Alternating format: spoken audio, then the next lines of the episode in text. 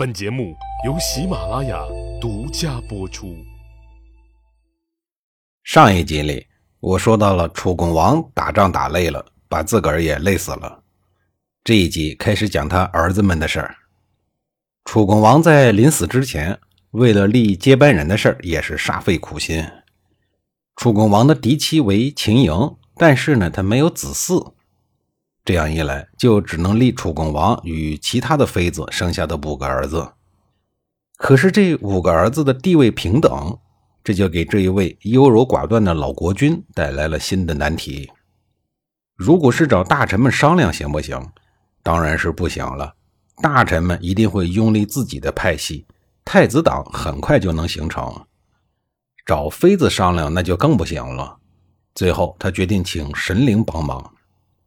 于是，楚共王把楚国的名山大川都祭祀了一遍，并祷告说：“请神灵在五个人中选一个人来主持楚国的社稷吧。”然后，楚共王向所有的山川神灵、各路大仙们展示了一块碧玉，说：“谁能正对着这一块碧玉参拜，他就是神灵所立的人。”一切准备妥当以后，楚共王命令五个儿子借斋数日。再按照长幼顺序依次进入祖庙来参拜。第一个进来的是老大公子昭，跪拜的时候膝盖正好在玉璧之上。其次是老二公子维，胳膊肘在玉璧之上。然后是老三公子比和老四公子西。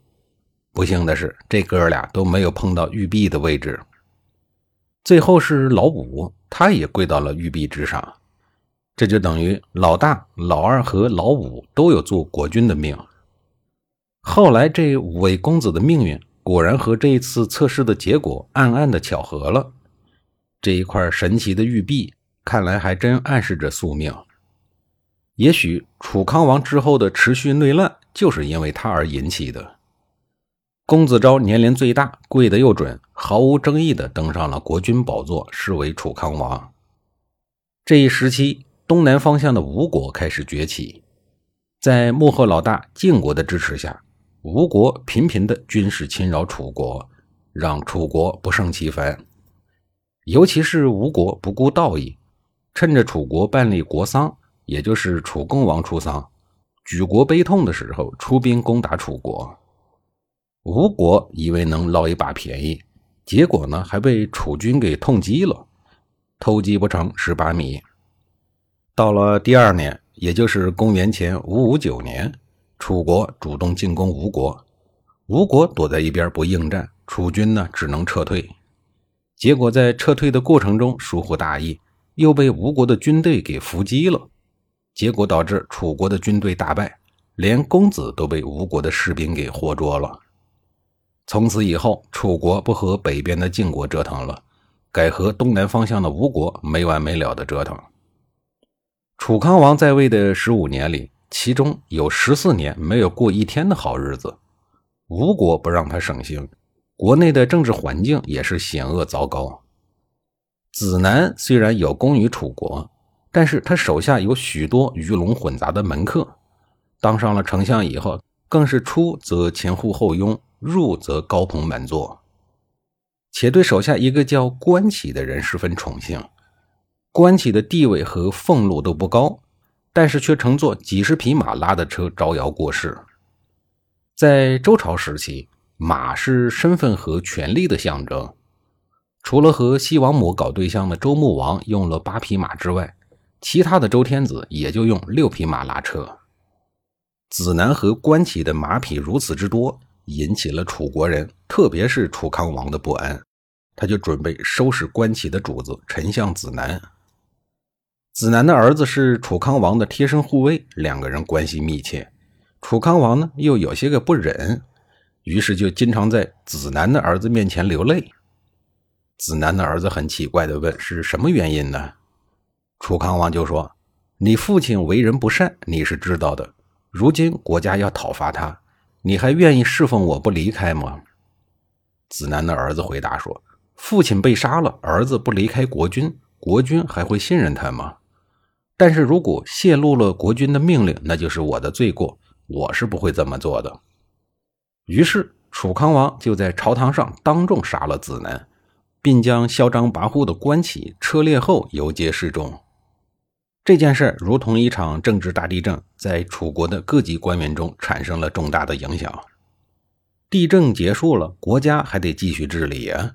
楚康王将丞相一职的橄榄枝又一次伸向了曾经拒绝过自己的子冯。当初丞相子庚去世，楚康王在哀痛之余，不得不重新选择一位丞相继位。在斟酌再三以后，准备把丞相的位子交给名望德才俱佳的子冯来做。丞相一直视为百官之首，相当于现代社会的国家总理。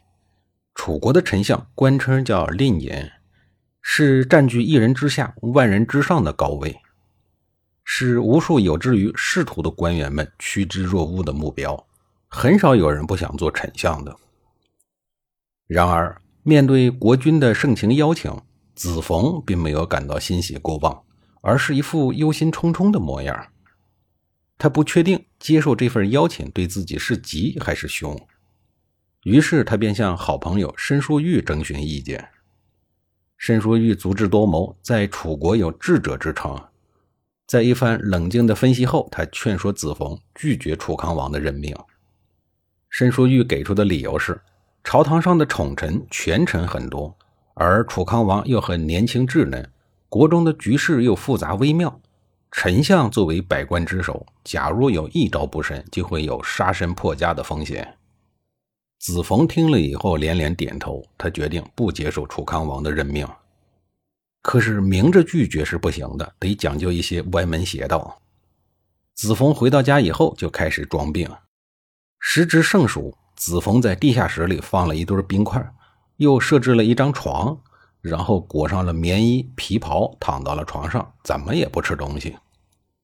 可是冰窖里边即使再凉快，但也绝非久居之地，时间一长很容易得感冒。然而子冯要的就是这种结果，他便对家里人讲，自己多穿两件厚棉衣，外面再套一身皮袍子，完全可以应付。不管家里人如何的苦劝。子冯终于还是搬进了冰窖中，整个夏天都没出来一步，吃喝拉撒全在里边解决。为了尽可能减少活动，他摆出了一副冬眠的架势。如此一番自虐，子冯终于把自己折腾的是瘦骨嶙峋，仿佛得了不治之症。楚康王派了一个医生前去探视，医生回来禀告说，瘦是够瘦了，不过血气正常，并无大碍。眼毒的医生似乎猜到了子冯是在装病。朝中的群臣听到了子冯的情况以后，都嘲笑他是个疯子，断定他肯定是得了神经错乱的怪病。这样的人根本不适合做丞相。楚康王大感失望，无奈只好任命子南为丞相。子冯由此躲过了一劫。谁能想得到，仅仅一年之后，子南就死于朝堂之上。他也是死有余辜，只能怪自己行事张扬，害得门客都跟着狐假虎威、气焰嚣张。但是子冯躲得了初一，却躲不过十五。现在子南已经死了，你的身体又痊愈了，你总不能再用阴谋诡计来欺骗楚康王了吧？要是那样的话，自己和整个家族都有性命之忧。无奈之下，他只好接受了任命。下一集里，我继续给您讲子冯上任后的事儿。